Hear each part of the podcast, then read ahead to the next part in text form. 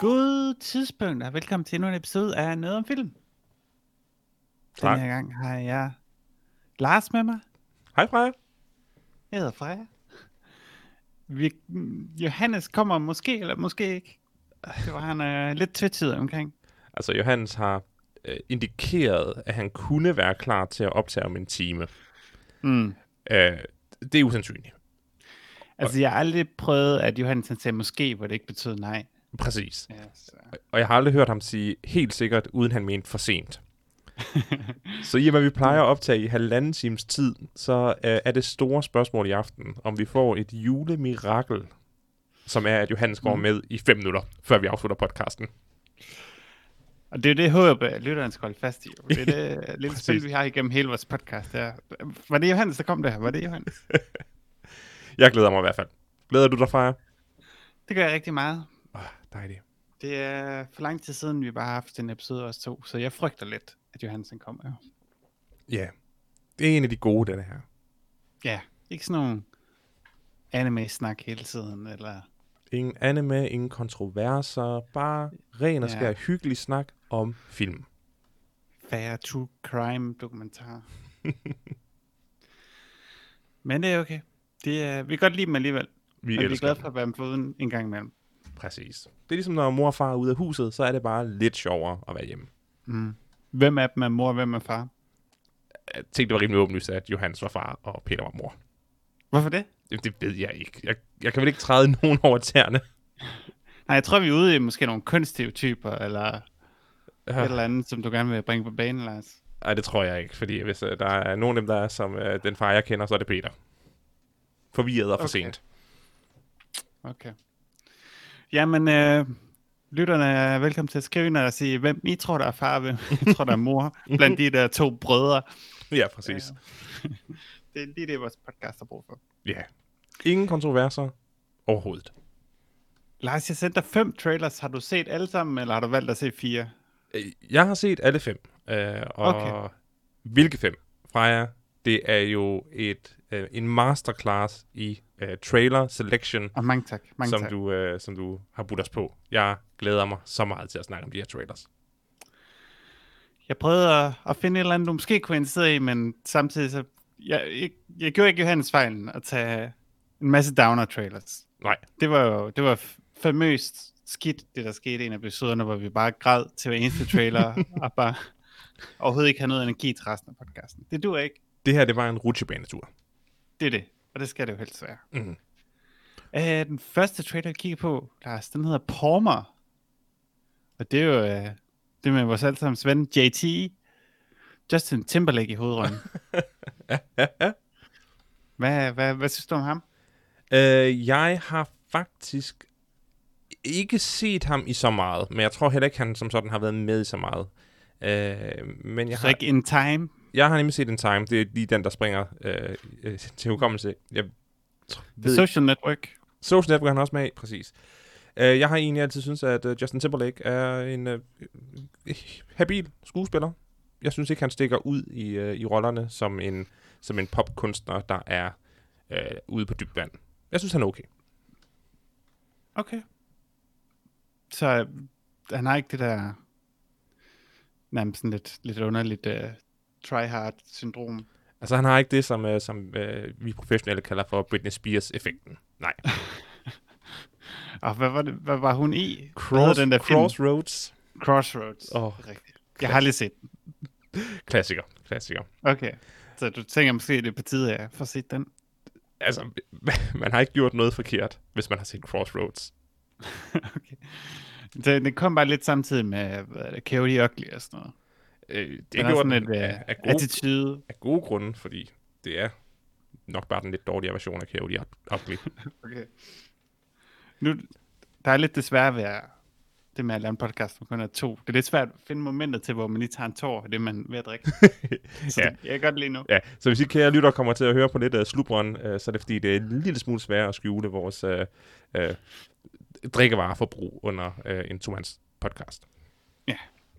Nå, men Palmer, uh, en film, der virker, uh, der handler om, så vidt jeg kan se, en uh, eks-straffe fange, uh, der bliver løsladt, får sig et job som, uh, hvad hedder sådan en, der gør rent på en skole, rengøringsskolemand. Ja, Øh, en janitor. Janitor, jamen, hvad hedder det på dansk? Pedel. Øh, Pedel. pedel. Og øh, samtidig af en eller anden grund får ansvaret for en ung dreng, som er ret feminin.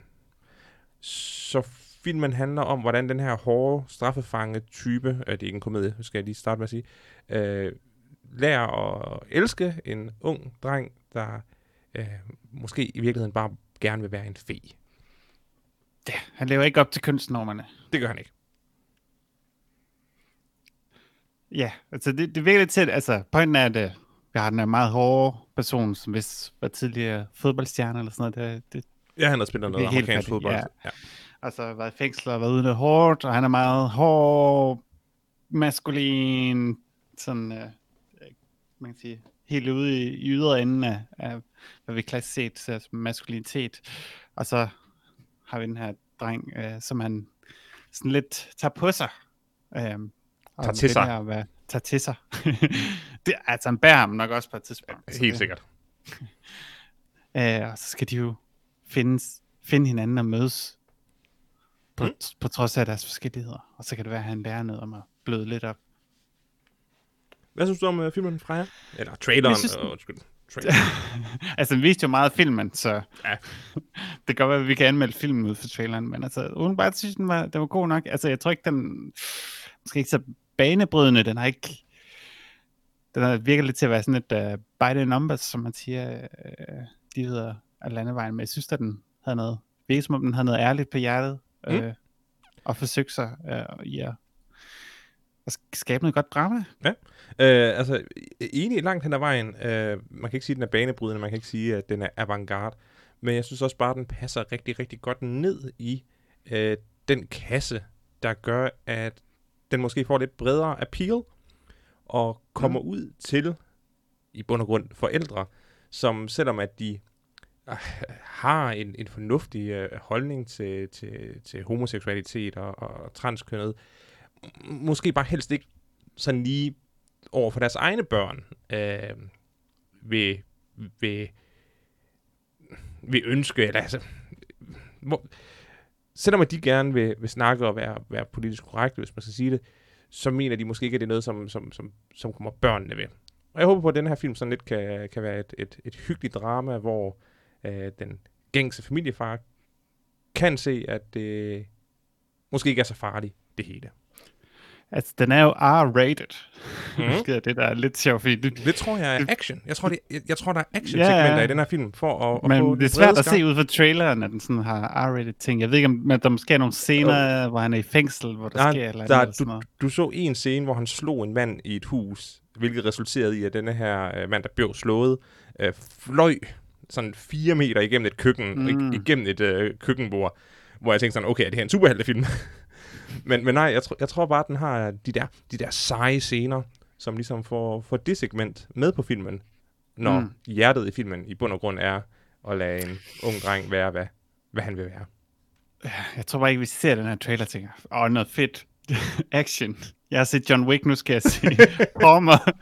og så lærer de noget om at have et barn, som ikke lever op til de normative kønsroller. Det tror ikke, de, jeg tror ikke, den type bliver snydt til at se den her film. Uh, Det tror jeg. okay, så skal de i hvert fald ikke se traileren, tror jeg. Nej, Jeg nej, ved ikke, om du læste noget af YouTube-kommentarerne, men nej. am- amerikanerne er ikke så glade for sådan nogle ting. Nej, øh, selvfølgelig læser jeg ikke YouTube-kommentarerne fra jer. Jeg Nej, sætter pris på mit ja, humør. ja, jeg kigger ned. Uh, ja, Det skulle det ikke godt. det, øh, det sker jo. Det sker jo. Men ja, øh, interessant nok øh, trailer, men det her det er jo en Apple movie, Lars. Ja, det, det, det er fint. Jeg har, jeg Skal har, vi at jeg har Apple Apple, Plus TV, igen? jeg har TV, jeg har Apple TV Plus fra jer. Og det kan Nå, ikke hvordan var det, du fik det? jeg trykkede på en knap. Nå, ja. Ja, Det er ligesom... ja, og Peter han fik uh, Amazon Prime helt uden at trykke på en knap. Ja, Det er, det er ret imponerende. det er meget smart. Så nej, øh, den, øh, den ser jeg gerne, når den øh, engang er ude. Hvad er, den, øh, hvad er den næste trailer, du har til os, Freja? Vi har Coming to America. Oh, intelligent, intelligent titel. Ja, det er Coming to America 2'eren. Mhm. Øhm, jeg kan sige så meget, jeg har ikke set etteren. Oh. Øh, jeg har set nogle klip fra det, øh, hvor Eddie Murphy råber ud af vinduet, ah, fuck you too, eller sådan noget, hvor han skændes med de der folk i New York, eller sådan noget andet. Øh, ellers ved jeg ikke så fandme meget om den. Nej. Øhm, men nu så jeg den her trailer, og hvor, hvor herligt det er, Lars. Det var Eddie Murphy i udklædning igen, og han har, spiller flere karakterer. Det er sådan helt klassisk 2002 Eddie Murphy, vi har at gøre med her. Ja, ja, ja. Rammer, er det noget, der rammer dig? Ja, jamen det gør det. Uh, jeg har set uh, Coming to America mange gange som barn. Uh, Mm. Og husker den som en helt igennem herlig uh, komedie. Der er måske, jeg er måske lidt for ung til at, at få det hele med, men jeg nød den hver gang, den var på tv. Og det virker til, at Coming to America, svært udtale forskellen på Coming to America og Coming to America, øh, jeg, jeg, jeg, jeg synes, det virker herligt. Jeg synes, at øh, castet var tilbage, øh, Eddie Murphy og, og Arsenio Hall, i, i altså, de virkede oplagte. Øh, James Earl Jones øh, var der stadigvæk, og Wesley Snipes så jeg også lige på et tidspunkt. Jeg, den, den virkede fin fra jer. Den, den virkede som en hyggelig komedie, der tager den klassiske formular med en fisk øh, ude af, af vand, øh, med prins Akim, der skal tilbage til, til, til New York for at finde sin søn åbenbart. Øh, og så bliver det bare sjovt. Du er jo også kendt som person, der er rigtig glad for komedier, som ikke er sjov. Og det tænker jeg også, at det her er. Øh, fordi der bliver forsøgt meget på at gøre noget sjovt, men det er ligesom om, at Eddie Murphy, at, at han er i makeup og lavet som om han er en anden person, er ikke sjovt i sig selv for mig. Nej, Øh, det, det er også lidt ked af, at det ligesom er et segment, som, som Eddie Murphy synes skulle med i denne her film. Jeg, jeg kan oprigtigt ikke huske det, men jeg tror ikke, Eddie Murphy spillede andre roller i den første øh, end, end Prince Hakim. okay. Men den, den virkede bare til at lande lige der, hvor den skulle, i forhold til at lave en toer til en film, der er, øh, det ved jeg ikke, øh, 35 år gammel. Hvor- Hvornår kom den første uh, Coming to America? Kan vi, lige Det få, kan vi lige få fact-checket det? Jeg skal lige fact-check det. Ja. Okay. Nej, det er forkert. 88. I 88. Ja. Så 32. En 32 år gammel film, der får en efterfølger. I Der er modsætning... 47 i metascore. I... Jamen, den er, den er fin fra, jeg lover, den er fin. Uh, I modsætning til sådan noget som Ghostbuster remaket, så virker det her til at være... Altså, det er det, jeg gerne vil have. Hvis, hvis man endelig skal lave et... Ikke et remake, hvis man endelig skal lave en ny film i en, i en 80'er-serie, jamen så bare fortsæt. Og så bare gør som om, at der ikke er, er, er sket Der noget er ikke noget tid. Ja, Ja. At, ja, der er tydeligvis, det virker jo til, at de er tilbage i altså 2000 og, og ja, i nutiden. Jeg ved ikke, om filmen kommer til at handle helt meget om corona-pandemien. Det håber jeg ikke. Nej, Men- det tror jeg ikke. Men det er fint. Bare sige, hey, det var sgu da meget sjovt, at vi lavede den film. Ja, det var det da. Men skal vi lave en tor? Jamen, det skal vi da. Skal vi gøre alt muligt mærkeligt ved det? Nej, vi skal bare lave det igen. og så hvis man vil have en ny film, så kan man lave en ny film. Altså, bare lad være med at blande de to ting sammen. Så er jeg glad. Det er livet af landevejen. Mhm. De er ikke bange for at lave karikaturer af afrikanske lande og sådan noget. Det, accenten, den er nok heller ikke blevet opdateret, så vidt jeg kan høre det. Ja, det-. Jeg, jeg, altså, det virkede fuldstændig som det, jeg husker tilbage fra. Altså, ja. jeg tror ikke, jeg har set Coming to America i det her årtusind, vil jeg lige have lov at sige. Men I liked it. You liked it. On board. On board. Okay. Jamen, det kan også være, det er Wesley Snipes øh, vej tilbage. Han trænger til det, så det håber vi på. ja. Skal jo betale de skatter af på en eller anden måde. Ja. Åh, stakkels Wesley. Måske. Hvem ved? Det, det er svært at vide, at man skal betale skat af det, man tjener ind. Altså, Hvordan skal man vide det? Det er jo ikke helt afklaret endnu. Nej. Øh, den næste trailer. Ja. Så går vi lidt ned i tempo igen. Det er en, det er en rutsjebane. Den hedder Nomadland, og vi så jo en teaser mm. til den her film på et tidspunkt, øh, hvor øh, Francis McDermott bare gik sådan igennem sådan en campsite i sådan 5 sekunder, og så sluttede den teaser. Ja. Øh, det var sådan lidt, okay. Øh, men vi får lidt mere at vide her. Øh, og ja, den har Francis Mc- McDermott, Mc- McDormand, hvordan siger du det? Som jeg har lyst. Jeg har altid hørt det som Francis McDermott, men der er et O, så jeg ved det ikke. Det, det er fint. Det er fint. Okay. Men i hvert fald, hun er da sådan en uh, lidt en, en omstrejfende type. En nomade, en hjemløs, øh. som ikke er hjemløs. Hun er bare husløs, Præcis, en husløs. som hun siger det selv. Uh, jeg synes, det var... Det virker lidt som en, en, en dokumentar, Mm. inklusiv at det var ret tydeligt, at nogle af dem, som snakkede i filmen, ikke var skuespillere, men sådan, det virkede lidt mere som interviews på en eller anden måde, Ja, præcis. øh, hvor de bare sådan lidt snakkede om, om deres livsstil. Øh, så det er sådan lidt en underlig film, hvor man lidt ser hendes oplevelse som, at det er sådan lidt, okay, så er de snedet sig ind i et Amazon warehouse og lige optaget Ja, præcis. nogle scener med Francis, der, der arbejder i, i, for Amazon. Men ja, øh, ja hvad, hvad, var din oplevelse? Jamen, øh, helt enig. Øh, Det virker sådan lidt som en, øh, en... Altså, det virker som en dokumentar, hvor øh, subjektet i dokumentaren er en skuespiller, der spiller en rolle i dokumentaren. Øhm, jeg synes egentlig, den virkede øh, ganske interessant, øh, i modsætning til den første øh, teaser, der bare viste en kvinde gå over en græsplæne, og så måske ikke helt fanget Jeg tror engang, der var gas. tør græs. Øhm, så øh, virker det her som sådan en herlig øh, slice of life fortælling om en kvinde, der skal finde ud af, hvad hun egentlig skal bruge det sidste af sit liv på, øh, efter at øh, man kan sige, hendes prime, af hendes, øh, øh, hendes mand er vist død, virker det til, at, og, og hun har ikke rigtig noget mål længere, der er ikke rigtig, har ikke rigtig en plads på arbejdsmarkedet. Jamen, hvad skal man så gøre? Og så virker det til, at denne her film kommer med et svar. Jeg vil sige, filmen, eller traileren virker lidt som sådan et, øh, øh, sådan et, et flash, før man dør. det er sådan, hvor man ser hele sit liv øh, i sådan underlige momenter. Øh, hvis det skulle foregå i en eller anden film med en eller anden, der er øh, i et biluheld eller sådan noget, så kunne jeg forestille mig, at den her trailer, den flashede på sådan, okay, ah, her var jeg ude at gå, og rørte et stort træ, og her var et andet sted, hvor jeg arbejdede i køkken. Ja. Øh, jeg har Ja. lidt, jeg, jeg har lidt på fornemmeren, at den her, at traileren måske er den bedste udgave af filmen. Mm-hmm. At det er sådan, okay, vi, der er nogle rigtig fede billeder faktisk, og der, det er sjovt at se Francis i, på Amazon og arbejde i køkken og sidde, sidde udenfor øh, og køre en golfkart og grine, men er måske også bare det, den har at byde på. Øh, Så, Freja, nu er det jo ikke filmen, vi anmelder, nu er det traileren. Og hvis du siger, at traileren er... jamen, jeg anmelder også traileren. Hvis, ja, ja, selvfølgelig. Og hvis du siger, at traileren er den, er den bedste udgave af filmen, så er det jo en fantastisk trailer. Så det, det kunne ikke være bedre.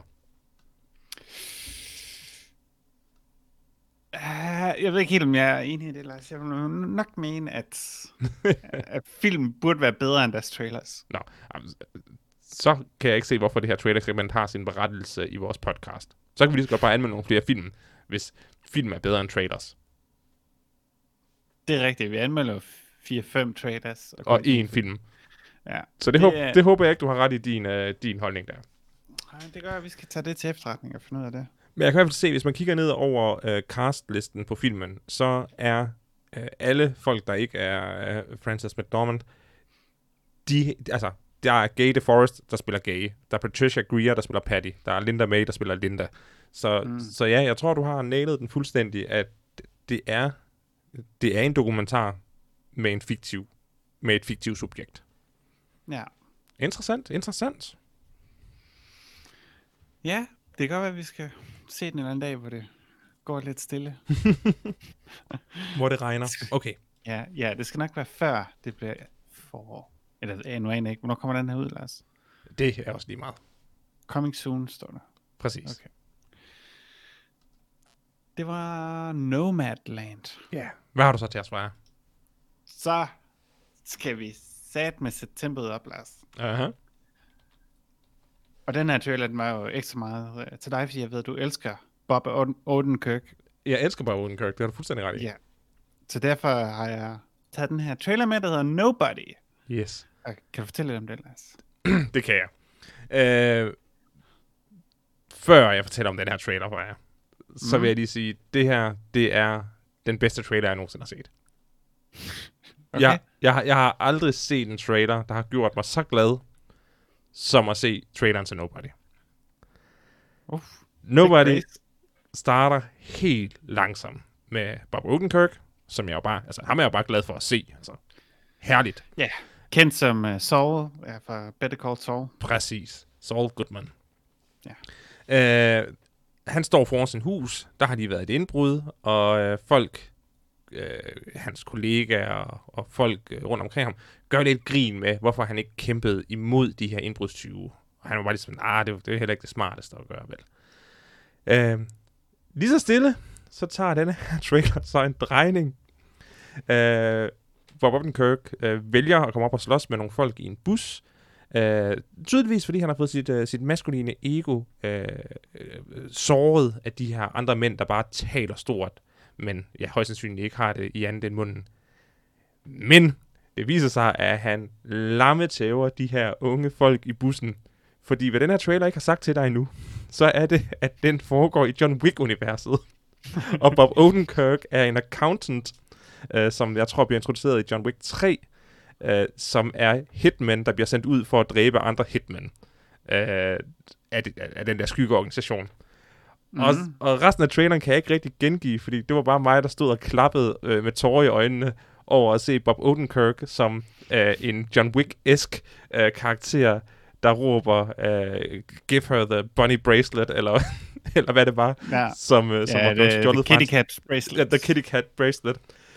Mens der var øh, noget, noget herlig gunfu og nogle shots, der tydeligvis øh, var, var meget øh, velpoleret.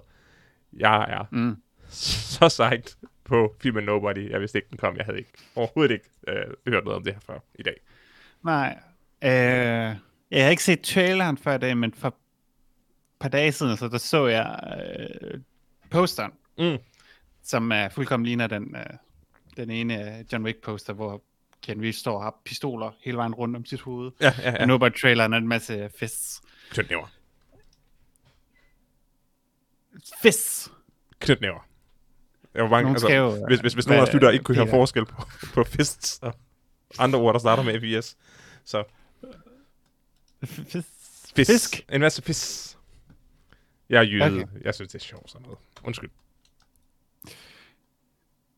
Øhm, men forklar mig, Lars, Ja. hvordan den her trailer ikke bare er John Wick. Hvordan er det? Hvordan, altså, er det, ikke, er det ikke lidt bare den samme film igen?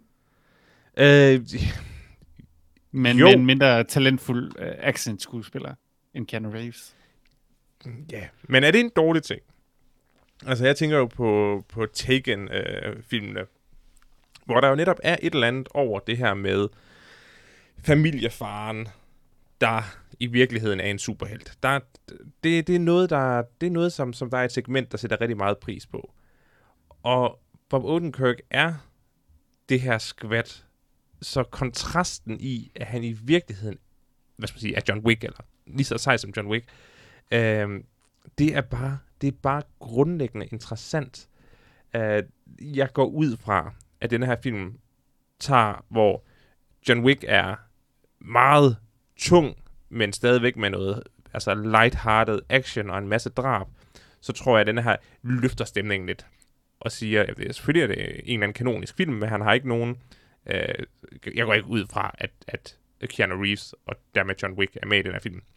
Så jeg tror bare, Nej, de, men jeg kunne forestille mig, at de mødtes måske John Wick... Uh, de gør nok ikke fire, men det kan være det sådan John Wick 5 ting.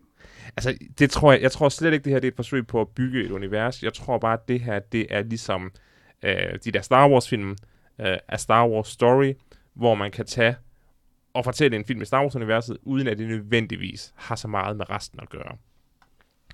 Øh, Og det er det samme, de nu gør i John Wick-universet. Og, og så synes jeg, det er fint. Så må man gerne skifte tonen lidt. Det må gerne være lidt sjovere. Det må Mm. gerne være lidt mere uh, out of left field. Og, og som jeg ser det, så er det her perfekt. Altså, det, jeg er så sagt fra jer. Jeg, jeg, kan, jeg kan slet ikke farme det ned. Undskyld, det kan jeg ikke. Øh, jeg ved ikke, om du har lagt mærke til, hvem instruktør, instruktøren på filmen er. Uh, Ilya Naishula, Ja, ved du, hvad han har instrueret? han har instrueret Hardcore Henry. Den, Hardcore Henry, den- yndlingsfilm. den bedste film nogensinde. Overhovedet ikke, men øh, Nej, den bedste, bedste first person film nogensinde. mm, Doom var måske bedre. Uh, nej, der var, for der var kun én scene i den film, der var first person, og resten af filmen var forfærdelig. Det var en helt vildt god film. Ja, den var så god, at jeg slet ikke har set den, siden den kom ud. Nej, det, jeg tror også præcis, jeg har set den en gang og tænkt, okay, Jeg er klar til at se den igen i hvert fald. godt. Hvis, hvis, Nej, vi, vi, nej, vi, jeg vi, kunne- kan, vi kan lave en Hardcore Henry Doom aften for at varme op til at se Nobody. Jeg ved ikke, om jeg kan holde til at se Hardcore Henry igen. Ej, jeg, har set, jeg har set den så mange gange. den er, det er sådan meget hård at se. Øh, Uh, ej, det var også træt. Vi skal, vi skal være lidt mere hyped, når vi ser den næste gang. Vodka og energidrik og Hardcore Henry. Så det havde vi i forvejen, jo. nej, det, det var mange timer siden vi... Det var en hård aften fra jer. Vi, Okay. man skal se den til at starte aftenen, ikke til at slutte aftenen. Ja, de har også, øh, hvad hedder det, en af dem, han tæver i bussen, er også øh, en, en af stuntfyrene. Han er med i, øh, i etteren, tror jeg. Af John Wick 1, hvor han bliver kæmper mod John Wick lang tid inde i den her klub. Nå, tror du det? Ja. Og ja, de lavede også, at de havde lidt russisk accent, så det kan godt være, at det er en, en straight uh, crossover, at det er den samme person. Det tror jeg ikke. Fordi det virker bare som om, det er sådan lidt nogle random uh, gangster. Jamen, jamen jeg, jeg, type, jeg, jeg, jeg blev så øh, øh, thrown af, at øh, de virkede til at have en russisk accent, fordi på det her tidspunkt har filmen jo stadigvæk ikke afsløret sig som en John Wick øh, øh, Mm. side, sidefilm. Så jeg tænkte sådan, ej, var det mærkeligt, at de her tilfældige punks, han møder i bussen, øh, har russisk accent. Det, Ja, russerne, det er jo, de lever over hele verden. Altså. det her, det er ikke russer racisme, Freja. Det var bare overraskende. det var ikke, hvad jeg havde regnet med. Men nej, jeg tror ikke, de spiller samme karakter. For det virkelig, han er bare sådan en læderjakke-type på en, en bus, og, og John Wick kæmper mod ham. Så er den, the, the big bad boss bodyguard inde i, i klubben i John Wick 1. Øh, og han er også øh, den primære seje agent i, øh, i Matrix. øh, man kan sige, øh, hvad hedder, jeg vil sige udvidelserne, efterfølgende, øh, som ikke er Smith. Oh, jeg kan ikke engang sætte et ansigt på ham. Ja, han er også meget yngre dengang. Øhm, Han havde vel stadigvæk et ansigt, bare fordi han var yngre. Nej, det får man først senere, hvis man bor i USA. Har, har, har du et navn på, på skuespilleren eller karakteren? Uh, har, du- har du fundet ham i castlisten? Nej, det har jeg ikke. Okay, fordi så kunne vi jo lige se, om han var credited med det samme navn i de to film. Okay, det, øh, det finder jeg lige frem til, mens du snakker mere om Wesley Snipes. Eller eller. Wesley Snipes.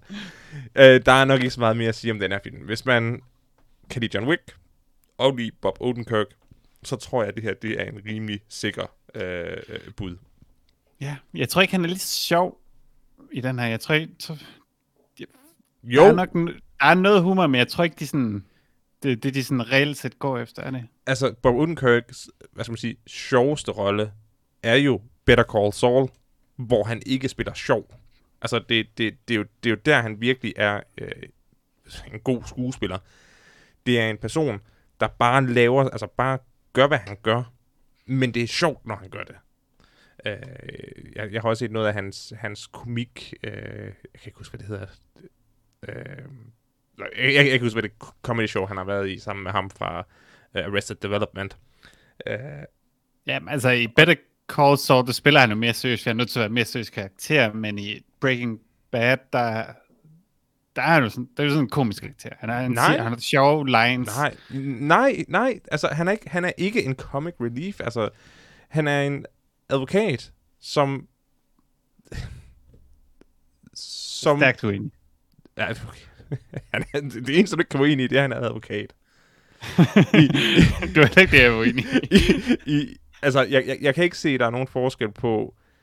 Øh, jo, han, han er sjovere i, i Breaking Bad, fordi kontrasten til ham der er Walter White. hvor at han i sit eget show, øh, der er der ikke nogen... Altså, der er han selv en, den mere seriøse karakter. Men der sker stadig en masse sjove ting, og han opfører sig stadig på en sjov måde. Så, så jeg, jeg er slet ikke bekymret for at give Odenkirk en John Wick-agtig rolle i en lidt mere let film. Nej, det er jeg heller ikke. Øhm, det, altså, det var bare et spørgsmål, jeg tænkte, om de ville lave den meget sjov, om det, de nærmest gik efter sådan en, en, en komedie. Nej, der var... Det var, der, der, det var blev, pointen, fordi der... Der blev jo kastet de der ganske almindelige one-liners, eller du ser helvedes ud, far, jamen, så skal du se ham den anden. Altså, det, mm. det er jo ikke sjovt. Altså, det, det er jo bare sådan lidt chuckles. Ja. Uh, jeg kan sige, det er åbenbart ikke ham. Jeg tænkte på, det var. Okay, så... Eller sådan i hvert fald ikke credited. Så, så det altså, skuespilleren er slet ikke den samme? Nej. Nej, okay. Godt. Så er det ud af verdenen. Ja, altså det er ham, der er i Wick og i Matrix, øh, men uh, det var ikke ham, der er i... Nej, han er nok blevet ældre. Nobody. han så men, også meget ældre ud her. Men, men fantastisk trailer fra jer. Tak, fordi du, øh, du gav mig det. Det var en, en sat julegave. det er jeg glad for. Lidt for tidligt, men... Uh... Det er fint. Men ja, det var Nobody. Hvad? Så har vi en sidste ekstra femte, Lars. Yes, hvad har du os? Fordi du, du skulle bruge en ekstra julegave. Mm-hmm. Fortæl mig lidt, måske en nytårsgave. Fortæl mig om Shadow in the Cloud. jeg kan ikke sige ret meget om Shadow in the Cloud. For den så jeg lige efter, jeg havde set traileren til Nobody. Mm. Og min fulde opmærksomhed var stadigvæk på den trailer, jeg lige havde set, og ikke den trailer, jeg nu var i gang med at se.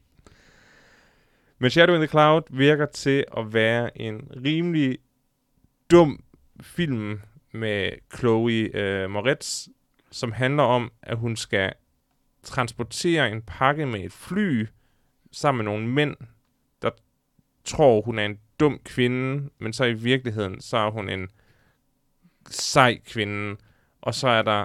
De er meget sexistiske. Ja, de, er, de, altså, de er sindssygt sexistiske. de, de gør ikke noget for... De misser ikke et moment til at... Ikke at være modbydelig. Men hende om, hun er kvinde, og hvor nede dum en kvinde er. Ja, præcis. Uh, og så, uh, udover at det uh, selvfølgelig virker som en uh, lidt dum præmis, så er der nogle flyvende jaguarer, uh, der angriber deres fly, Mm. Og så falder hun ud af flyet, rammer vingen af et andet fly, der springer i luften, så en eksplosion kaster hende tilbage ind i flyet, og alt er bare fint. Mega godt. så er der også monster, ja. ja det, det, sådan nogle sorte jaguar-monster ting.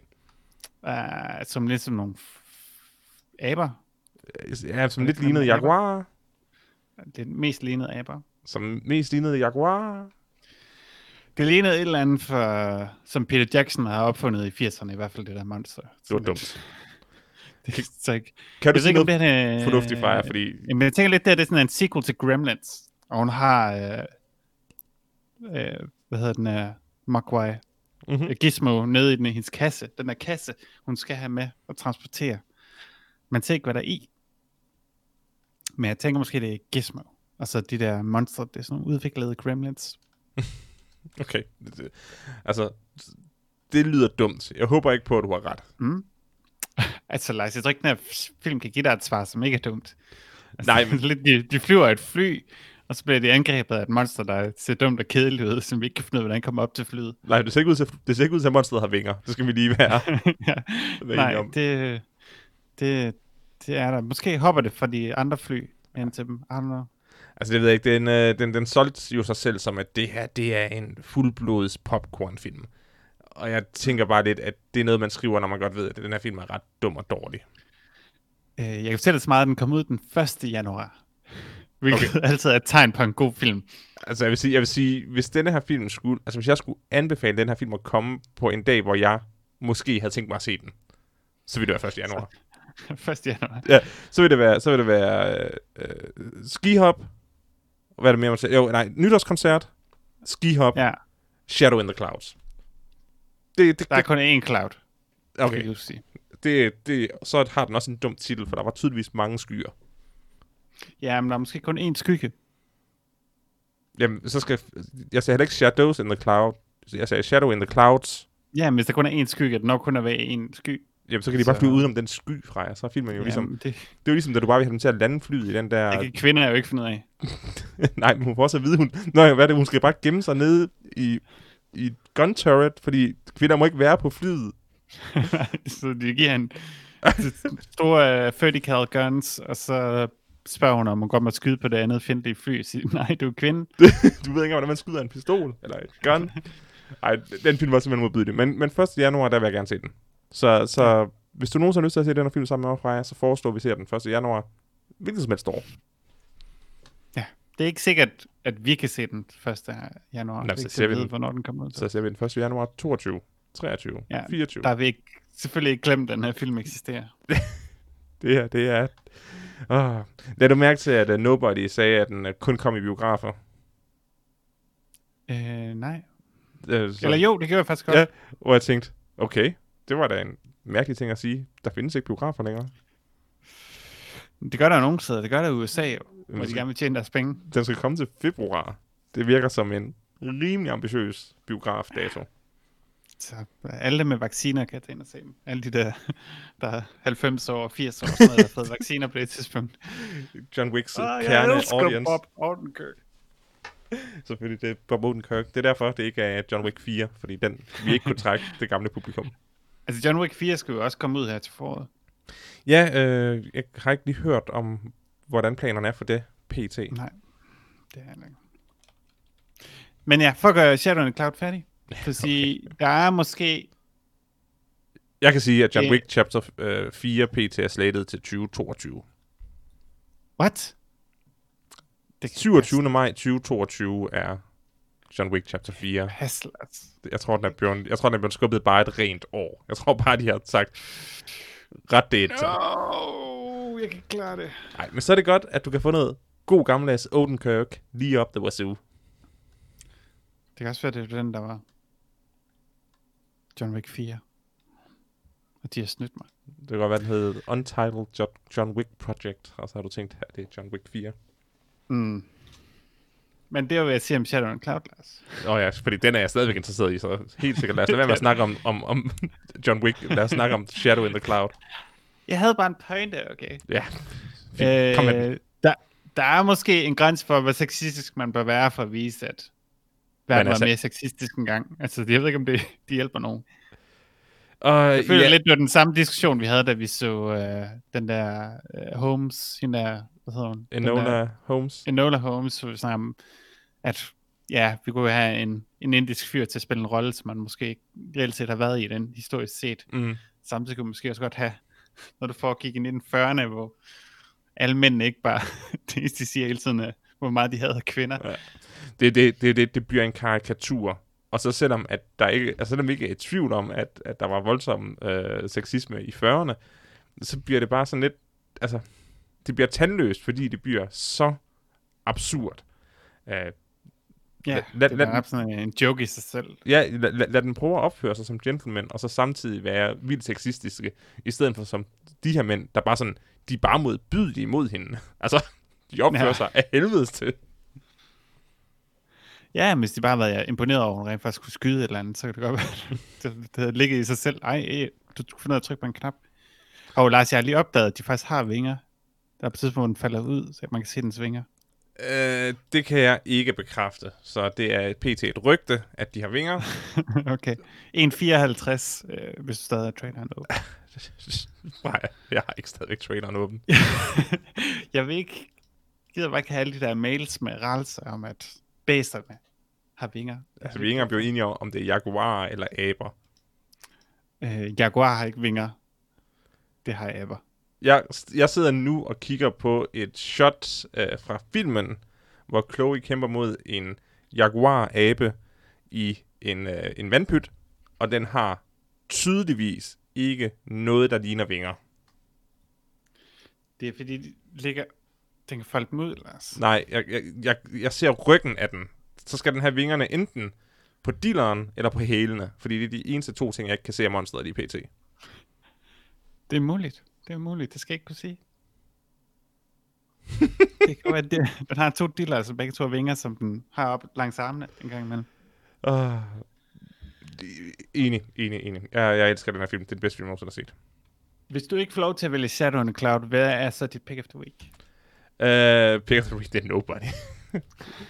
og, og, og, og, og, og en kompetent, fordi Palmer, Coming to America og No Man Land er alt sammen film, jeg kunne finde på at se. Men jeg, jeg skal se John Wick. I love it. Du elsker, du elsker ikke John Wick. Det ved du da ikke. Det ved jeg, fordi jeg prøvede at få dig med ind og se John Wick 3, da den udkom, udkom og det gad du ikke. Frej, det er, fordi jeg ikke gider at se film sammen med dig. Ah, Ah! okay. Det kunne du have bare sagt, jo. Du havde set den.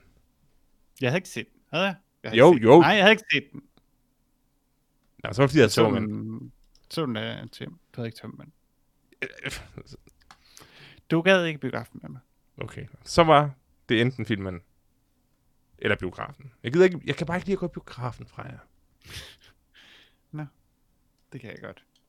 Ikke, ikke lige så meget nu. Men øh, jeg har været i biografen i år. Det var bare i januar. Jeg har ikke været i biografen i år. Jeg tror, Star Wars var inde at se, ikke? Det ved jeg ikke, om det var. Det går ud fra, at du anmeldte den i hvert fald. Det kan godt være, at jeg bare tog en, tog en executive beslutning og havde den film, og så tænkte, jeg behøver ikke at se den. bare til traileren. Ah, jeg så den, og det var forfærdeligt. Nu, nu har jeg set mange billeder af de her jaguar-hunde, øh, og de har ikke mere fra jer. Punktum. Hvorfor kan du ikke bare trykke på traileren? Man kan jo se det. Jamen, jeg optager Den den her, jeg, jeg, og jeg, op, jeg øh, optager den her podcast, så med det samme, jeg trykker på traileren, så begynder det bare at brage ud, og derfor ødelægger det podcasten. Okay, jeg finder et billede til. Og så... Nej, det gider jeg ikke. Nej, det- videre, det er Shadow in the Cloud. Det er ikke interessant. Det er den film, folk de kommer til at huske mest for hele året, bare fordi du kommer med at snakke om den. det, er- og det er det værd. 1. januar, guys. Hvis, Yes. øh, hvis I bor det rigtige sted, så, så kan I se den. Skal vi ikke, i stedet for, anmelde en film fra jer? Og du har ikke engang endnu løftet for vores kære lytter, løftet sløret for, hvad det er for en film, vi anmelder i dag.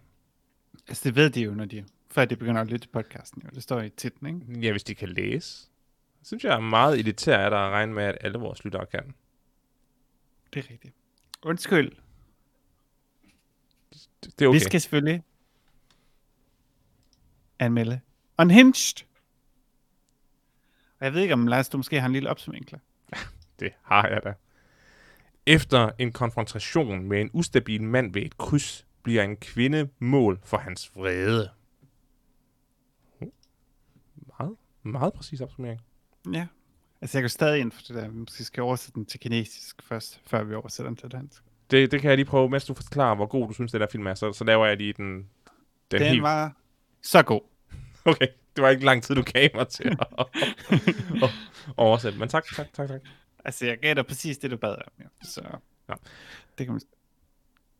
Jeg var ved at sige noget. Jeg venter bare på, at du spørger mig om, hvem der er med i filmen, og hvem der har lavet den. Okay, hvem er med i filmen, og hvem har lavet den? Og sådan noget. Tak. Øh, det her det er en film med Russell Crowe øh, og en uh, skuespillerinde, der hedder Karen Pistorius. Aldrig hørt om hende før. Øh, og en ung Gabriel Bateman. Udover det, så er der kun øh, Jimmy Simpson som øh, Mr. Westworld. Jeg, jeg kunne genkende i filmen. Mr. Westworld, ja. Er det ikke, er det, ikke det, hans navn er? Jo, det tror jeg, de kalder ham. I, i, i Westworld. Westworld. Mr. Hey, Westworld. you, Mr. Westworld. Hey, Mr. Westworld. Welcome to Westworld. Han er i hvert fald god, Jimmy Simpson. Jeg kan godt lide ham. Man bliver en lille smule glad, hver gang man ser ham, synes jeg. Så der, der er han, Mr. Westworld. Øh, Lars, hvad synes du om filmen? Om Unhinged? Øhm, Unhinged er en film, som opsummeringen siger, der handler om en øh, kvinde, der har en rimelig skidt dag, sover lidt over sig, øh, skal, er ved at komme for sent på arbejde, og ved at få sit barn afleveret for sent i skolen, og, og det gør, at hun dytter lidt hårdt af en øh, mand, der sidder i en bil. Det, filmen starter med, at vi har set ham slå en, to, folk, to, to, to folk ihjel, så vi ved, at får filmen til at lyde mere spændende, fordi ja, vi, vi vi har ved, allerede set ham slå sin kone og, Og og nye- ekskone og manden ihjel. Så, så vi ved allerede, at han er psykopat. Øh, så kører han op til hende, beder om en undskyldning, fordi hun dyttede så vredt af ham, og det vil hun ikke give ham. Og resten af filmen, det er sådan en mærkelig, semi en, en, en bilbaseret slasher-film, hvor en ustoppelig mand i en bil følger efter øh, kvinden, og gør hendes liv til et levende helvede, øh, og måske prøver at slå hende ihjel. Og en Det er hendes... faktisk det eneste, han ikke prøver på. Ja, præcis. Det er også, jeg siger måske, fordi vi ved ikke, om Nej, han du- i sidste okay. ende vil gøre det, men han laver i hvert fald kaos, dræber nogen, hun holder af, og prøver i hvert fald, øh, i hvert fald at dræbe hendes søn. Det kan vi blive enige om. Mm. Jeg synes, at Unhinged er en forholdsvis forglemmelig film, der ikke har særlig meget at byde på, udover nogle akavede scener af tykke Russell Crowe. Og Undskyld, det er hans officielle navn nu. Um, Altså, det er jo Fat Suit, ikke? Fat Suit Crow. han, han ser så usund ud, og det er så trist. Men Russell, Så Crowe, svedende. men Russell Crowe er, han er bare Bjørns rigtig stor usund. Uh, og Altså, så, det er et Fat Suit. nej, What? Det er jeg ret sikker på. det er sådan, Russell Crowe ser ud. Han, Altså, hans ansigt ser sådan noget, men jeg er ret sikker på, at han ikke er... jeg er sikker Altså, han lignede, han lignede Winnie the Pooh, det vil jeg give dig. Uh, men jeg er ret sikker på, at han bare blev så stor. Fordi han var Ja. rigtig godt på vej i The Nice Guys. Jeg søgte på Russell Crowe Fat Suit, og det første svar, jeg fik på Google, var Russell Crowe lying about wearing fat suits for acting. ja, det, det virker meget svært. No. Han sidder, øh, der er mange skud af ham, der sidder i en bil og, og ligner en, en, en lunatic. Um, og det er ret sjovt. Men filmen er dum. Den er helt igennem dum, og jeg har svært ved at... Jeg har svært ved at sige noget positivt. Det eneste... Ja, der er en god ting. Tempoet er højt igennem hele filmen, hvilket gør, at de uh, små halvanden time, som den varer, uh, rimelig hurtigt uh, flyver forbi. Og det var også nødvendigt. ja, altså... Jeg siger, det, jeg synes, der var... Den her film gjorde godt med distance, som den gjorde. Den gik måske mere op i end alt andet. Det var setup og payoff. Um, hver gang du tænkte, okay, det her det var en tilfældig samtale, ej, det lagde op til en hendes saks, uh, det at hun ikke havde en kode på sin telefon, der var sådan, uh, hver eneste lille uh, samtale havde, havde uh, et objektiv i, i filmen, eller havde en uh, objektiv i filmen. Mm. Hvad hedder det? Objective, hvad hedder det på dansk? Funktion? funktion. Jeg værre end Peter. Um, og sådan...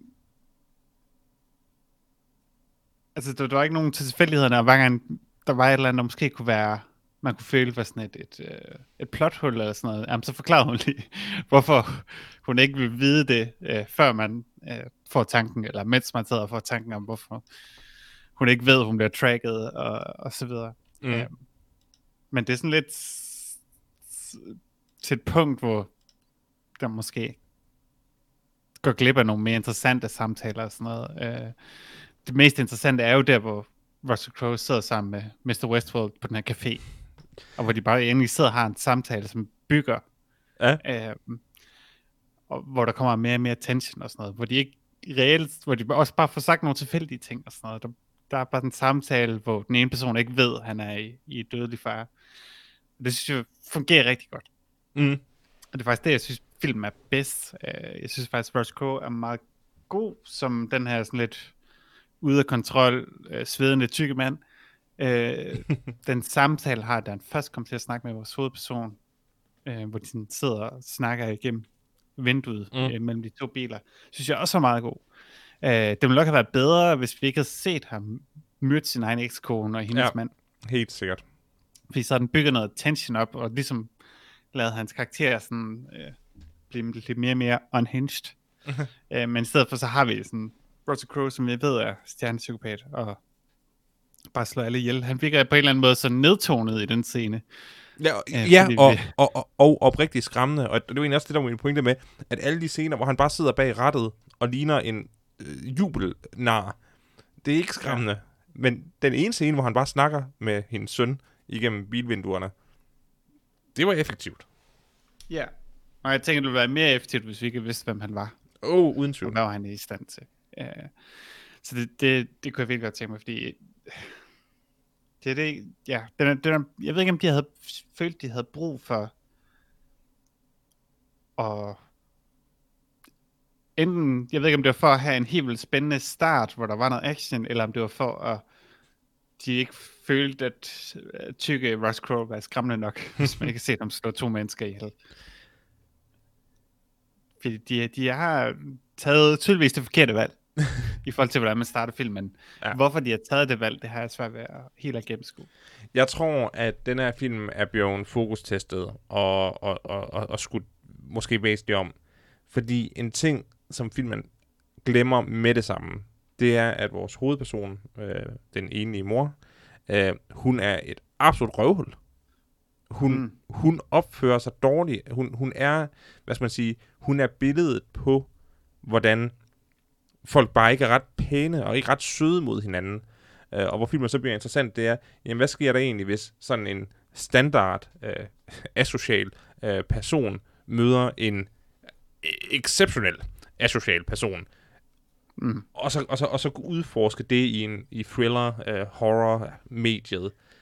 Men det bliver bare aldrig rigtig udfordret, udforsket, ud over en scene til sidst, hvor hun har lært, at man ikke skal dytte af folk, der kører over for rødt. Ja, det er også en underlig morale. Ja, ja altså lidt, sådan... du må gerne dytte af folk, der kører over for rødt. Det er sådan en oprigtig situation. Men altså, den, den morale, der tydeligvis har været i filmen, den er blevet udvandet til bare at være en ligegyldig thriller. Action thriller. Ja, fordi altså, filmen ligger meget hårdt op til, at den skal handle om road rage. Fordi efter vi ser uh, Russ Crowe sin uh, ekskone og mm. hendes mand ihjel, så lige pludselig kommer den helt underlige lange intro. Af YouTube-videoer ja, YouTube-videoer, alle mulige uh, nyheder og alle mulige ting, der handler om road rage. Mm. Men det er ikke det, film handler om, fordi det foregår helt sikkert ikke noget road rage. Det har ikke noget med road rage at gøre, at han, Nej. han snapper. Han er allerede snappet. Det er, en, uh, det, det, det er en seriemorder, eller det er så nok en masse morder, der vælger at slå mm. hele hendes familie og alle hendes bekendte ihjel, fordi hun dyttede af ham. Ja. Og ikke andet. Og hvis, hvis der ikke havde været den start med Russell Crowe, og de måske havde lagt lidt mere op til, at de ligesom kørt på hinanden, mm. indtil han, sådan, eller han snappede. Øh, så vil måske have en eller anden effekt, det vil måske have en pointe, men det er bare sådan, at det er helt tilfældigt, det er biler. Ja, um, det, det, det, det, det, det ville have været sådan en interessant film, hvis, hvis det, som Russell Crowe's karakter var, det var en person, der oprigtigt mente, han havde han fortjente en undskyldning. Og at hun blev ved med at være modbydelig over for ham igen og igen ja. og igen, mens at de her konfrontationer så eskalerede, og til sidst blev, ja, seriemorder vilde-agtige.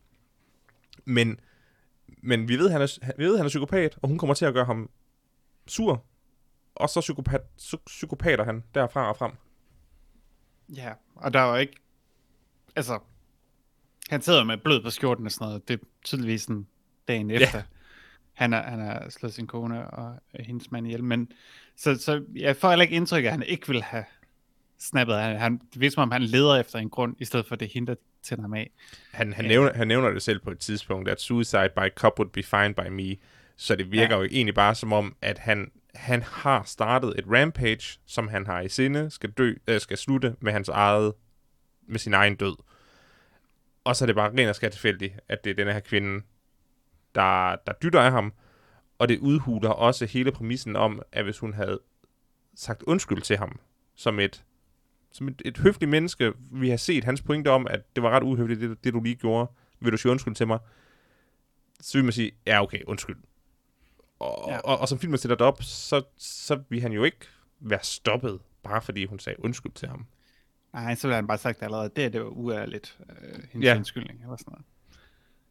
Altså, den, den, den løber lidt den der svære grænse, hvor, altså, den meget klassiske Road Rage film er jo den her Duel af Steven Spielbergs Duel for, den fra 70 eller sådan noget, mm-hmm. uh, som er en af Spielbergs første film med en mand, der kører et sted hen, og så på vejen derhen møder han så den her lastbil, som så ender med at forfølge ham mm. og prøve at slå ham ihjel. Og der, bliver, der er lastbilen jo i sig selv karakteren. Man ser aldrig personen, der kører lastbilen. Mm, ja. Så vidt jeg husker i hvert fald. Det, det kan være, man gør det til allersidst. Og det er jo helt vildt skræmmende interessant i sig selv. Men den her film, der vil jo så gerne have den her Russell Crowe-karakter, og det er også fint, men de bruger ham bare ikke på den rigtige måde, og Nej. altså, øh, ja, jeg synes, det er ærgerligt, fordi jeg kan egentlig godt lide karakteren. Ja. Øh, Hvis, han er bare mere, han er bare ikke altid, det kommer til virkelig fjollet nogle gange. øh, hvis, hvis filmen bare havde været, en mor står for sent op og stresser ud af huset for at få sin søn i skole og komme på arbejde. Og på vej på arbejde mister hun sit, sit arbejde. Altså har en virkelig lortedag. Og hun kommer til at overreagere over for en medbilist. Mm. Han kører op, ruller vinduet ned og siger, hey, det er faktisk ikke fedt, det du gør. Vil du sige høflig undskyld? Hun siger, nej, fuck dig. Og så starter det her road rage. Så, så havde du virkelig set oppet til en film, hvor begge karakterer er skurken. Denne Ja. her bliver lynhurtigt alt for formulaisk, hvor at hun bliver uh, the last girl, og han dræber nogle tilfældige folk i hendes omgangskreds for at have nogle grusomme drab. Det, det er bare ikke en interessant film. Men det, det er selvfølgelig også en svær film at lave, øh, den du snakker om med to skurke. Øh, fordi, altså, Ja, man vil jo gerne have, at der er sympati for hovedkarakteren, og det er også derfor, hun ikke går så vidt i at, at være det her røvhul, fordi det er klart, at hun agerer på en en usympatisk måde på det tidspunkt, men de etablerer også alle de her helt vildt sød, hvordan hun er ekstremt empatisk over for sin søn. Så jeg synes godt, du kunne have båret det, at hun var lidt mere den, der instigerede øh, hele det her problem. Nå, Øhm. jamen, altså, der, der, der er jo ikke nogen tvivl om, at Russell Crowe's karakter stadigvæk skal være karakteren, der tager øh, denne her øh, konfrontation til et uacceptabelt niveau. Men det, Ja. ja. jeg, jeg synes bare, det var, så altså, det var bare sådan en, en, en, en, en stærk setup, at hun selv var instigatoren. Det var hende Ja. ja. selv, der, der, der fik det her sat i gang, og hende selv, der valgte ikke at få det stoppet. Men Jeg mere er eller lidt mindre... bange for, at der er mere sympati for Russell Crowe, end der er for hende, så, fordi det er færreste mennesker, der har stødt på en masse morder. Nå, Men jamen, der er rigtig øh, mange i- mennesker, i- der har stødt på nogle helt vildt irriterende personer i trafikken. i min film, der starter vi heller ikke med at etablere ham som morder. Der starter vi bare med at etablere Nej. ham. Han, han, han har jo også sådan en, en lidt hyggelig accent, og sådan lidt sådan, oh, young lady, you should uh, not uh, be like blah, blah, blah. og, så, og så skulle han bare være det. Og så i takt med filmen, så, altså, så, kunne, der have, så kunne du have switchet, hvor hun netop er den usympatiske, der bliver ved med at være en fucking nar, øh, og ham, der prøver at insistere på, at der skal være noget decency blandt mennesker, og så have krydset, hvor han bliver morderisk, og hun bliver bange for Jeg ligesom tror ikke, det fungerer. Jeg tror ikke, det fungerer. Det jeg Tror fungerer. ikke, folk vil holde, For hold, det er det, filmen her prøver at være, men filmen fungerer bare ikke. Jeg tror ikke, folk holder op med at være sympatisk for Russell Crowe i den situation. Fordi altså, filmen, den, Falling Down med Michael Douglas, handler om det, mm. hvor vi følger en person, der snapper og slår folk ihjel. Man holder ikke nødvendigvis op med at være sympatisk med Michael Douglas, fordi man kan godt forstå, hvorfor han snapper. Okay. Og jeg tror, hvis, hvis, hvis du har den her person, den her kvinde, der er helt vildt irriterende og øh, er et røvhul i trafikken, Mm. så er der så mange, der kan relatere til at have den person, at de aldrig vil stoppe med at have den person. Okay, for det er jo bare en film, og folk er nødt til at tænke, ah, hun, hun får, hvad, hvad hun har fortjent ved at blive, blive myrdet, for alle sine venner myrdet og så videre. Bare fordi, at folk har så svært ved at sympatisere med en person, som de har oplevet ved egen krop. Ja. Det kan, også være, det kan også være, at de har lavet præcis den film, jeg gerne vil have, og så har de screenet den for test audience, og så har alle folk bare klappet af Russell Crowe og været helt glade, og så sagt, okay, vi bliver simpelthen nødt til at lave den her film om, fordi det går ikke. Uh, Ja. Det er en reel mulighed. Han er nødt til at slå nogen ihjel fra start, ellers så... Ja, men det kunne være, det kunne være interessant. Og et eller andet sted, det kan godt være, at der ligger en film gennem sig, hvor man udelukkende følger Russell Crowe's karakter, fordi... Altså, det er jo lidt ligesom Falling Down. Man kan godt have den her, en eller anden tragisk karakter stadigvæk følge dem. Altså, hele Breaking Bad handler om at følge en Ja, usympatisk. træls, usympatisk, øh, men også tragisk karakter. Mm.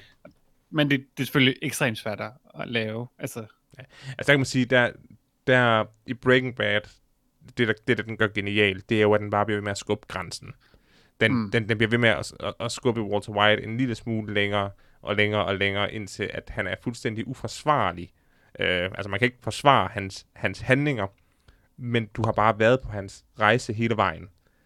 Ja. Der kunne en film, som jo ikke udsætter dig for så mange timers tortur, som en tv-serie gør, kan jo godt lave et, et noget hurtigere switch, og dermed i hvert fald forsøge at ryste øh, sympatiet, sympatien af sig. Også bare fordi, at øh, der burde være en grundlæggende øh, øh, øh, modstand mod vold over for kvinder, sådan at netop når han tager, tog det for vidt, at man så mistede sympatien. Men ja, det, det, det er måske svært at gå balancegangen. Ja, altså, de prøver at etablere så meget som muligt, at hun også er i en situation, hvor hun har fået nok, hvor alting bare går galt. Men jeg havde sådan lidt svært ved helt at sætte mig ind i, hvor man kan sige, hvor grov og frygtløs hun er over for Ross Groves karakter i den situation, hvor han sidder i den kæmpe meget store bil, og, Mm. og hun sådan taler ned til ham og sådan noget. Ja. For jeg tror bare instinktivt, at, at der vil hun, Jamen, du, en kvinde vil trække sig i den situation og bare sige, ja, ja, undskyld, undskyld, hvad var det dig? Sorry, sorry. ja, det, det, er, det er måske lidt urealistisk. Men igen, det er det, der er interessant i filmen. Fordi den sætter jo også op, at det er hende, der sover over sig. Så, så der er sådan lidt... Det er Mm. hende, der... der, der ja, det er så, der handler, en film, der handler om en kvinde, der er ved at blive myrdet, hvor jeg så siger, det er, det er også godt, Det er filmen virkelig- egen skyld. at, at filmen viser, at det faktisk er hendes egen skyld. Uh, det, det er måske en udtalelse, jeg ikke vil stå ved, så, så den, den trækker jeg tilbage, undskyld. Men nej, øh, altså...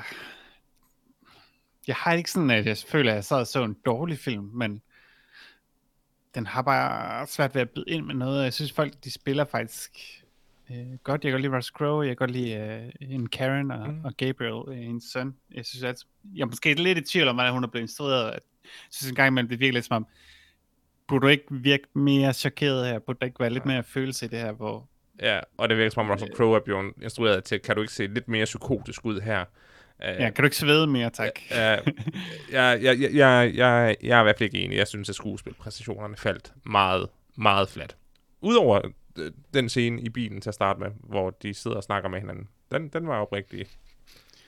Okay, Du er en- Jamen, du er jeg synes, det var, det, var, det var meget overbevisende. Øh, altså igen, det jeg så ikke synes er overbevisende, det er, hvad reaktionerne ender med at være, men der vil jeg sige, det er det, instruktørens skyld, og ikke skuespillerens skyld, øh, i at øh, der ikke kommer de korrekte reaktioner på, for et Mm. telefonopkald, hvor man hører sin bror øh, blive brændt ihjel. der skulle måske være et par tårer involveret, eller sådan et eller andet. Ja, men, men, øh, det, det, det, der, det var sådan noget som det, som jeg virkelig synes var... Oh, alt det der mobiltelefon, horror, det, det kan jeg, det kan jeg ikke lide. Nej, øh, men de skulle have jo nogle grund til at forsvinde og, og vende tilbage igen. Øh, det eneste, jeg ikke forstår, det er, om det bare var, var det rent held, han fandt hende der på tankstationen. Nej, jo... Jo, ja, det var ren held, fordi der kører han Ja. ja. væk, og der må man så regne, næsten gå ud fra, at han har vendt om og fulgt efter hende, og, man, og hun bare ikke har lagt mærke til det. Ja, Men ja, det, det, de, de prøver med ild i hjertet at forklare alt andet, der sker. uh, Øh, hvorfor det sker. Øh, men lige den, den øh, ja, det virker sådan lidt tilfældigt. Men det er selvfølgelig også meget, det er der, hvor for eksempel en film som Duel er, er meget skræmmende, fordi den, den her bil, eller lastbil i sig selv, nærmest sådan et mytisk, Ja. overnaturligt objekt. Men nu har vi set, det er bare Russell Crowe, der kører rundt og er tyk. Så, så det virker sådan, man tænker lige, mm, hvordan fandt han hende igen der? Nå, skal vi give uh, denne her uh, herlige film nogle karakterer? Ja. Lars, Ja. du får lov til at starte. Unhinged uh, får uh, to. Det, det var en film, jeg ser den aldrig igen. Det er jeg faktisk enig i. Øh, det bliver også et total for mig. Um, ja, Men ved du jeg, har, jeg har set mange film, jeg, jeg bryder mig mindre om, men uh, altså, det er svært at skulle anbefale den til nogen på af, af nogen speciel grund, andet end hvis man bare kan lide tykke uh, Russell Crowe. Men ved du, hvad jeg har til dig fra jer? Jeg har, Nej. jeg har nu en opsummering af filmen. Oversat fra engelsk til dansk, og fra engelsk til kinesisk til dansk. Okay, Skal vi lige tage den på engelsk til at starte med? altså den originale engelsk. Den originale engelsk, så vi ved, hvad vi har arbejdet med. Yes. Den kører. After a confrontation with an unstable man at an intersection, a woman becomes the target of his rage. Fornuftig, koncist, lige til point. På dansk. Efter en konfrontation med en ustabil mand ved et kryds, bliver en kvinde mål for hans vrede. Det virker mm-hmm. som en fornuftig oversættelse. Nu fra engelsk oversat til kinesisk oversat til dansk. Efter sammenstød med en ustabil mand ved vejkryds, blev en kvinde mål for hans vrede. Nå. Kinesisk ikke... præs- præsterede at specificere, at et kryds ikke var et hvilket som helst kryds. Det var ikke bare et kridtkryds på jorden. Nej, det var et vejkryds. Okay. Så, Så- Chinese Overlords, det er det, du siger. Det er objektivt bedre at oversætte fra engelsk til kinesisk til dansk, hvis man skal have noget oversat, end at bare gå den direkte vej. Det må du sige til videre til Peter så, øhm, så vi får nogle mere præcise oversættelser. Det kan godt være, det kan godt være, at jeg skal, mens han forbereder sin over- oversættelse, jeg så skal lave min øh, kinesiske oversættelse for at høre, hvor ofte de bliver bedre. Ja, så laver jeg en tjekkisk oversættelse, Oh, det sætter jeg Ja. pris på. Hvor jeg bare læser noget på tjekkisk. Øh, Fordi du... det var sådan noget, jeg gør. er Jeg skal have en ting, Lars. Jeg skal have en ting. Så din ting er, at du har tænkt dig at lære tjekkisk. Nej, det har jeg ikke tænkt mig. Jeg har ikke tænkt mig at lære det. Jeg har tænkt mig at Læs det. læse. Okay. Jamen så, det støtter jeg, Freja. Det støtter jeg. Tak. Yes, det var Unhinged. Det var en film. Herlig, herlig. Hvad skal vi nu? Jamen, nu synes jeg, at vi skal snakke om, øh, hvad der kom ud siden sidst. Det glæder jeg mig til. Lad mig høre fra jer. Man kan købe druk. Øh, den er ikke kommet til leje nu. Okay. Man kan købe Tenet, hvilket øh, Johannes har snakket rigtig meget om. Uh, Ja, han påstod, at han har set den 6-7 gange. det er desværre sikkert sandt. Tror du det? Desværre. Det har han ikke tid til, har han? Nej, men han kunne godt... Altså, hvorfor tror du ikke, han er her lige nu, Freja? Han så Tenet. det tror jeg da. Ja. Timen er gået jo, så... Der, der er nu gået en time og 10 minutter siden, at øh, vi startede. Og Johannes er stadigvæk ikke. Men øh, ja, Tenet kommer også til leje øh, den 28. Øh, vi kommer til at anmelde den, Det bliver vi tvunget til af Inden- Johannes, så ja, inden vi uh, laver Game of the Year i januar. Eller ikke Game of the Year. Mo- movie of the Year, hvad hedder det? Noget om film of the Year. nu får det. Nu får de. Så øh, se frem til det. Ellers er der ikke kommet noget. Okay, herligt. Det var nyt i nyt. Nyt Nyt. i nyt. Ja. Så skal vi snakke lidt om, øh, hvad vi set siden sidst, Lars. Ja.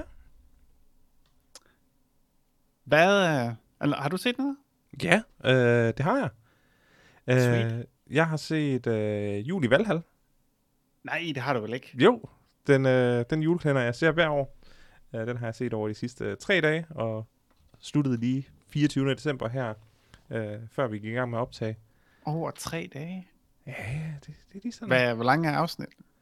20 minutter eller sådan noget. Okay. Solid, solid julekalender. Og den har du set hvor mange gange?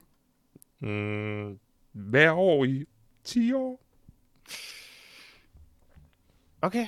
Uff. Klassikeren fra Ah. 2005. Jeg skal lige vide, hvorfor. Uh, det er fordi, at min uh, hustru så jul i Valhall tilbage, da hun var uh, barn og boede i Norge. What? Hvordan, Øh. hvorfor de sendte det i Norge? Jamen, det har de nemlig. Så det var, altså både hende og hendes lillesøster havde set jul i, i Valhall.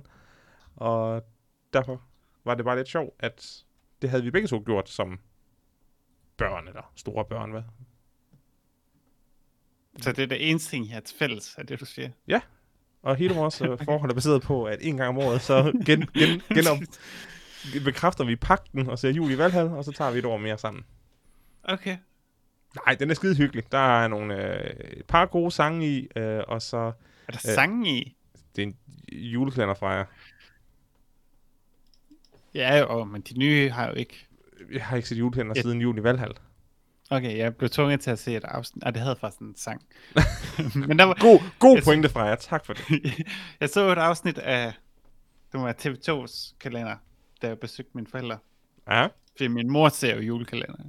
Hun er jo et stort dejligt barn. Ja, okay. Ja. Og der sang de en julesang som en del af et talentshow eller sådan et eller andet. Jeg er ikke på, hvad det handler. Men det var ikke en sang i sig selv. Det var ikke en, det var ikke en integreret del af, af tv-serien, som det er i nogle andre sange, eller nogle andre øh, julekalender, hvor de bare synger som en del af deres hverdag. Det er bare noget, de gør. Vi, nu har vi det et tidspunkt, hvor vi synger Okay. som en rigtig musical. Ja, sådan er det jul i Valhall også. Det er, det er sådan en rigtig popnummer, der, der er musikvideoer til, når, okay. Når det går i gang, og det bliver bare crammet ind i hver episode. Men Peter Brodin som Heimdall er en herlig, øh, queer, positiv øh, karakter. Så, Okay. så jeg elsker altid, når Heimdall er til stede. Er han, er han bedre end øh, Idris Elba som Heimdall? Hvem er bedst? Hvem, hvem har de fedeste sværkampe? Øh, altså, nu vil jeg jo ikke spoile Julie Valhall, men jeg vil sige, at begge har en svær kamp. Så, Okay. så, så det, det, bliver, det, det går lige op. Men hvem der ser bedst ud, det kan jeg hurtigt sige dig. Det gør Frodin. Okay. Du får lige, uh, du får lige et billede af Frodin som Heimdall ind over her. Jamen, og så, ja, han er, han er også på coveret. Jeg har faktisk set det. uh, Nå, what? Nå, okay, okay. Det var, hvad var det, Martin Brygman, jeg så så? og det var Martin ja, ja, Brygman som Luke, du, uh, du kiggede Ja. på der. Men uh, Frodin Okay. som, som Heimdall det. okay, det er ret godt. er rimelig Ja. herlig. Du, han er ret herlig. Det Ja. kan jeg godt se. Det er lige før jeg ser det, Lars. Lige før jeg ser det. Det synes jeg, du skal. Freja. Det er godt. Det skal jeg ikke. Det skal jeg ikke, Lars. Jeg vil have det. det er Okay. Jeg har ikke kunne lide en, uh, en julekalender siden Bamse tog til Grønland. Det er, den sidste, det er den sidste, jeg var on board med. Hvornår, hvilket år var den i? Hvad hedder den bare? Den Bamses hedder jule? Bamses julerejse. 96. Okay. Men den blev faktisk sendt samme år som jul i Valhall. I 2005. Den blev sendt samme år. Altså, sidst, altså øh, Bamses julerejse er sendt i 96, 99 og 2005.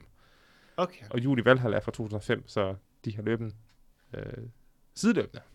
Ja, så har jeg nok måske kun set det her på det tidspunkt, ellers så havde jeg ikke set nogen i 2005. Nej, øh, ja. Hvad, hvad er du set fra jeg synes. Øh, jeg har så Pyrus. Pyrus, øh, klassiker, vi har alle sammen sendt Pyrus. 2, Vi elsker Pyrus. Pyrus 3 måske også. Var der, en, der var en 3, ikke? Jo. Der er ikke tre sæsoner, og så gensendt dem. Jo, og, og kom de tre år i streg. Det var sådan, Pyrus var sådan en kæmpe hit. Ja, det tror jeg. Jeg tror, jeg så Pyrus i et storcenter engang. Det er Det rimelig, var, det var rimelig ret sweet. sweet. Øhm, men ja, det er, det er ikke formået at hugge mig siden. Øhm, plus at julekalender, de bliver bare lavere og lavere budgetteret. altså, det, altså, jeg har lavet en kortfilm for et par tusind kroner, der, der så bedre ud end den julekalender, jeg så hjemme hos mine forældre. Det, var- det var godt nok kritisk. Øh, så ja, der hvis de nu havde lidt højere, lidt mere budget, lidt mere ryk rundt med måske et fedt sæt, der skaber noget produktionsværdi, så kan det være, at jeg kommer tilbage ind i en julekalender. Ja, så længe de ikke synger, så er jeg on board. så er det ikke en julekalender fra jer, så... Jo, det er. Der, er bare, der skal være nogen, der redder julen, Lars. Det er det eneste, det handler om. Kan du huske, hvad den bedste øh, julekalender nogensinde er? Som ikke er Pius. Det, det er en voksen julekalender. Det er juletestamentet fra øh, 95, som sådan en herlig... Jeg har ikke set en, ju, en voksen julekalender i 95. Og det gjorde jeg. Jeg er meget, meget voksen af min alder. Øh, det er sådan øh, seks øh, øh, folk, der mødes for at få et testament at læse højt. Øh, og så synger de øh, sange, øh, Paprika Sten og Tim Vladimir med, kan jeg huske. Og, og, og de synger en sang per episode, men de gentager aldrig sangene. Og der er Okay. okay. rigt, oprigtigt nogle af sangene, der er rigtig gode. Så juletestamentet, hvis der er nogen, der har lyst til at sende den til mig på DVD, så, øh, så vil jeg gerne Lars se det. Brygman. Ja, hvad? Er han med? Ja. Men han er også dygtig. Han er også dygtig. Ja, øh, du er nok stadig købe juleweb.dk kan man nummer købe juletestamentet. Der kan købe sæson... Nej, det er to disk, det er ikke sæson to. ja, nej, ja, voksen julekalender, det er uhyggeligt, Lars. Jeg kunne huske, jeg så uh, de der nisser. Hvad hedder de? The julekalender. Det er julekalender. Og jeg synes, den var fucking uhyggelig. Fordi der er ham med tænderne der. Og så, Nå, sådan. Ja, han er også Altså, han er helt vildt scary. Han er mere scary end, uh, end Russell Crowe. Det er helt sikkert. enig, enig. Hvis han også havde været tyk, så, uh, så havde jeg slet ikke kunne klare det. Så jeg tror kun, jeg så et afsnit af det, jeg så tænkte, jeg, okay, det er sådan en gyser-serie. Det er det også. Ja, og kan du, også, du kan også bare huske, hvordan den starter på den der, den der låge, der står og, og, og klapper ja, i, i sådan en blæsvær. Det er fucking uh, godt setup. Det er en virkelig, virkelig uhyggelig. Jeg tog mig også lidt tid for at begynde at se uhyggelige ting. Øh, voldelige ting og sådan noget. det var Starship Troopers. Det var det, der konverterede mig. Godt arbejde. Det var sådan herlig det krævede også, at jeg kastede op i biografen. Øh, men derfra så gik det godt. jeg var ikke så gammel, okay? Nej, nej, det, det er okay. Jeg troede, jeg skulle ind og se sådan et eller andet Star wars noget. Og så var der en mand, der blev klippet over i to i de første fem sekunder af filmen. Og det fik dig til at kaste op, eller hvad?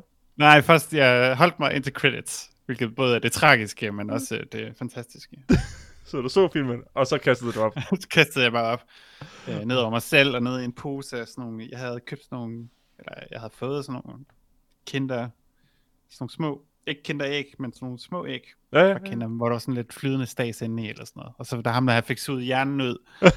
så, så, tror jeg, så tror jeg, det var lige det, der skubbede mig over, øh, over grænsen. Men øh, ja. på trods af, at jeg lugtede opkast, så var jeg helt vildt op at køre hele vejen hjem i bilen. det er også, det er også en, uh, det er en overraskende film, første gang man ser den. Det er det. Det er det. Men uh, super god. Yes, øh, men ud af Pyrus, så har jeg set uh, Mank. Okay, Uh, jeg skulle have været med i sidste afsnit, eller i forrige afsnit. Um, men jeg havde corona eller et eller andet. uh, jeg blev testet, men jeg blev testet efter ikke havde symptomer længere i 48 timer, hvilket er typisk der, man må gå på arbejde igen. mm. Uh, så jeg ved ikke, om jeg havde corona. Det finder jeg desværre aldrig ud af. Men det betaler 300 kroner for en uh, antistoftest på apoteket. det kan du gøre. Hvis der er nogen derude, der giver... Uh, så Fra at lade være med at invitere en person hjem til dig for at give dig en antistoftest. Det, Kom det, det fungerer aldrig, som man, som man håber. Hvad skal jeg så bruge Tinder til? det ved jeg ikke. Ah. Uh, Mank, jeg ved ikke, øh, du, fik, du har ikke set den, du skulle ikke være med. Nej, jeg, jeg, jeg, jeg, jeg så den. Har ikke set den. Nej. Uh, nu hørte jeg afsnittet, hvor de snakkede om Mank. Mm. Uh, og Peter kunne rigtig godt lide den, og Johannes sådan, kunne ikke så godt lide den, men lod sig overtale hen ad, efterhånden, som Peter snakker mere og mere om, hvor god den var. okay, Uh, godt arbejde. det, er så, det er der, man, så har man gjort det godt i et afsnit, hvis man går til nogle andre til at kan lide, kunne lide noget, de ikke kunne lide. Ja. Um, yes, Peter overtalte desværre ikke mig. Uh, Mank, den er sådan lidt kedelig, meningsløs film, um, som handler der om Mankiewicz, der skriver Citizen Kane uh, til, uh, hvad noget? Åh oh, nej, hvad hedder han? Om du lavede Citizen Kane? Uh, jeg siger altid Orson Welles, men det er Orson. Welles, Orson Welles, jo. Er vi sikre? Er det ikke ham, der har skrevet bogen? 1984? 1984? Nej. H.G. Wells. Ja, det er du H. tænker på? Ja, yes, jeg, jeg, jeg med altid rundt på Orson Welles og H.G. Wells. uh, men det var rigtigt, det var Orson Welles, der var uh, skuespilleren. Ja, og øh, instruktøren. Øhm, Ja, ja, ja. Også credited, som uh, har været med til at skrive manuskriptet, hvilket den her film, så siger jeg, han overhovedet ikke har. Men i hvert fald, med, altså, den har jo Gary Oldman i hovedrollen, øh, Mank. Øh, og med, han gør det helt vildt godt. Han spiller bare præcis den samme karakter, som han gjorde i Darkest Hour, hvor han Mm. var Churchill. Ja. Øh, og har endda også samme forhold til sin sekretærtype, som han sidder i, i, en fuld ros og råber af, og så videre. Øh, så man får ikke noget nyt fra Gary Oldman, man får mere eller mindre det samme. Øh, der er nogle flashbacks, eller meget film foregår i flashbacks, hvor han så spiller lidt en, en mindre karikeret kar- karakter, som er meget god. Øh, Mm. så, men ja, Gary Oldman rigtig god, Charles Dance er også super god. Så man sidder lidt og ser filmen som, ja, bare sidder lidt og oplever nogle skuespillerpræstationer, og der interaktioner er meget gode og sådan noget, men selve plottet, det er ekstremt rodet. Øh, det er sådan lidt, den prøver at sige noget af det samme, som uh, Citizen Kane gør omkring ja, det altså selve det og, og klassekamp og, og så videre. Øhm, men det gør det bare ikke særlig tydeligt, og fordi øh, Mankiewicz er sådan en karakter, som har lidt svært ved at gøre noget sådan, sådan lidt en, han observerer alting, øh, men aldrig, spiller aldrig rigtig en del af noget. Øh, så derfor er det lidt svært at finde ud af, hvad hans, øh, altså hans motiv bliver, at han aldrig har gjort noget. Mm. Han har altid bare set, at, at folk være modbydelige og så videre. Og det er meget godt som motiv, men når to tredje film foregår i de her flashbacks, hvor Gary Oldman bare render rundt, og så er der folk, der snakker til ham og fortæller ham færdige ting, så, så bliver det bare sådan lidt underligt, fordi der mangler bare et eller andet plot, der fører det fremad, og et eller andet, der giver sympati for Mankiewicz, og Mm der er ikke nogen spænding overhovedet på noget tidspunkt, udover måske en enkelt sådan en samtale mellem Charles Dance og Gary Oldman, hvor de sådan lidt, hvor han stiller sig op og rent faktisk siger noget imod ham. Den ene, øh, en punkt, hvor han gør det, hvor lige pludselig kommer sådan en, en god konfrontation. Men alt andet er bare sådan lidt udvasket, og der er rigtig mange karakterer, der kører igennem, og man glemmer lidt, hvem man var. Man, filmen gør et godt forsøg på at annoncere, hvad karakteren er. Det er sådan, ah, det er ham her, han, er, han kommer nu. så man ved lige inden han går ind døren, hvem han er.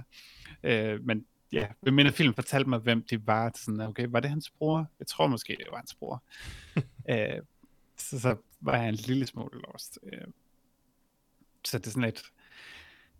Jeg synes ikke, den, er, den var ikke dårlig på noget punkt, men ja, det føltes ikke som en Fincher-film. Øh, øh, for mig, øh, jeg synes, Fincher plejer at være ekstremt god. Øh, rigtig god til at lave helt vildt ubehagelige scener, som jeg ikke kan tåle at se igen og alt muligt. Men i den her, der, ja, det er bare en af de der Hollywood-film, hvor de taler om Hollywood, Mm. og så bliver ja, det bare ja. sådan lidt for meget onani. Øh, så ja, det er lidt ærgerligt, men jeg vil ikke fraråde nogen at se den. Jeg tror, der er mange, der ligesom Peter rigtig godt vil kunne lide den, men jeg synes ikke, øh, der er så meget at komme efter. Godt så. Ham, der spiller Orson Welles, er sindssygt god, som Orson Welles til gengæld. Men han er ikke så meget med i filmen, så... Mm. Så ja, jeg har set Mank. Ja. Det var min øh, ekstra anmeldelse. Din ekstra anmeldelse af... Ja, jeg er lidt regnet med, at de var her, så jeg kunne snakke med dem om det. nu blev det bare til dig. Øh, Tom Burke, kan jeg sige, er øh, skuespilleren, der spiller Orson Welles. Ah, Og han tak har- Tom. Han har sådan et uh, herligt, rundt ansigt. Det passer rigtig godt Ja. til rollen. Super. Jeg, jeg har, har uh, set uh, to-tre sæsoner mere af Masterchef, uh, som jeg også snakkede om sidst. Ja. Uh, nu er jeg øh, kommet Hvad er igennem... New Zealand? Uh, nej, uh, jeg var lige startet på Canada sidst, ikke? Så jeg har set to sæsoner okay. af Masterchef Canada, og er nu halvvejs igennem Masterchef Ireland. Uh, Okay. jeg kan sige, at hvor kanadier er virkelig onde ved hinanden og sure hele tiden, så har irlændinge øh, virkelig god tid. Øh, altså, hvor, hvor, hvor de i både i New Zealand og Canada, der havde øh, deltagerne fem minutter til at komme til at øh, servere maden for dommerne for at komme med i showet. I Irland, der havde hver deltager 50 minutter til at, at Okay. lave maden foran dommerne. Og hvis den ene dommer sagde ja, og den anden sagde nej, så blev de bedt om at komme igen dagen efter, for igen at bruge 50 minutter foran dommerne til at tilberede maden. Så alting går, Alright. går meget langsomt i Irland. Øh, men til gengæld så er der en dansker med, der hedder Nadia, så øh, det er exciting. Den, I Irland? I Irland, i Masterchef Ireland, der er der en dansker med, der hedder Nadia, øh, og hun er øh, madanmelder. Øh, Uh. så jeg glæder mig til at se, hvor langt hun når. Jeg har en idé er om. udelukkende hende, du hæpper på, eller hvad? Øh, ja, fordi jeg er helt sikker på, at en dansker får lov at vinde Masterchef Ireland. Who knows? Who knows? altså, Jeg holder, holder humøret højt. jeg ved Øhm, ikke, hvad der sker i, i Irland. Altså, det, er jeg tror bare, de er en, uh, synes, det er fedt, at der er en person, de ikke kender. Som Jamen, de ikke er familie der, med, er, eller sådan noget. der er både en skotte, en dansker og en, øh, øh, en fra Polen med. Så det er virkelig, altså, der er ikke ret mange i Irland, der går op i at lave mad, fordi jeg har tydeligvis ikke kunne finde nok til at samle et helt Masterchef-program. Okay. Men nej, julekalender Øh. og Masterchef, det er det, jeg har, har brugt tiden på siden sidst. Lars, skal du huske, at du sagde, at du var forvirret over, hvem der har skrevet 1984? Ja, altså H.G. Wells Nej, det er George Orwell, der har skrevet 1984. Uh, H.G. Wells har skrevet... skrevet War of the Worlds, øh, som ja. Orson Welles har læst. Ja. ja. Men, men hvem, hvem, sagde, der har lavet 1984? George Orwell. Ja, der er Orson Welles, George Orwells og Nej, bare George Orwell. ja, George Orwell og H.G. Wells. Det er alle. Ja. tre, som jeg simpelthen ikke kan skille ad i mit hoved, fordi der er for mange W'er og O'er. Ja. Det burde ikke være, være lovligt. Det, det tror jeg heller ikke, det var, men altså, det var en vild tid dengang. Det var en vild tid. A- øh, verdenskrig, alt muligt. Har du set mere siden sidst? Ja, Jo. Nå, øh, lad mig høre. øhm, jeg har set The Mandalorian sæson 2 færdig. Øh, men det tror jeg ligge indtil næste gang. Det tror jeg også, Øh, jeg har fordi- overhovedet ikke set noget af det, og jeg... Nej, jeg tror måske, de er to andre brødre hoveder snakker om måske at se noget af det, så Ja. det tager vi lige, når de er der. Øh, så har jeg set nyklassikeren, Lars. Aha. Nyklassikeren Greenland. Nej. Fortæl Kan du mig huske, om hvad Greenland var? Ja, jeg kan huske, hvad Greenland var. Øh, efterfølgeren til Geostorm går jeg ud fra. Jeg må sige det sådan her, bedste film siden Geostorm, var det jeg vil sige. Jared Butler er i gang igen. Åh, Øh, ej, Butler. der er det med Greenland, som sådan her. Ja, det jo så handler om asteroider, der skal ramme jorden og sådan noget. Klassisk 90'er koncept. Mm-hmm.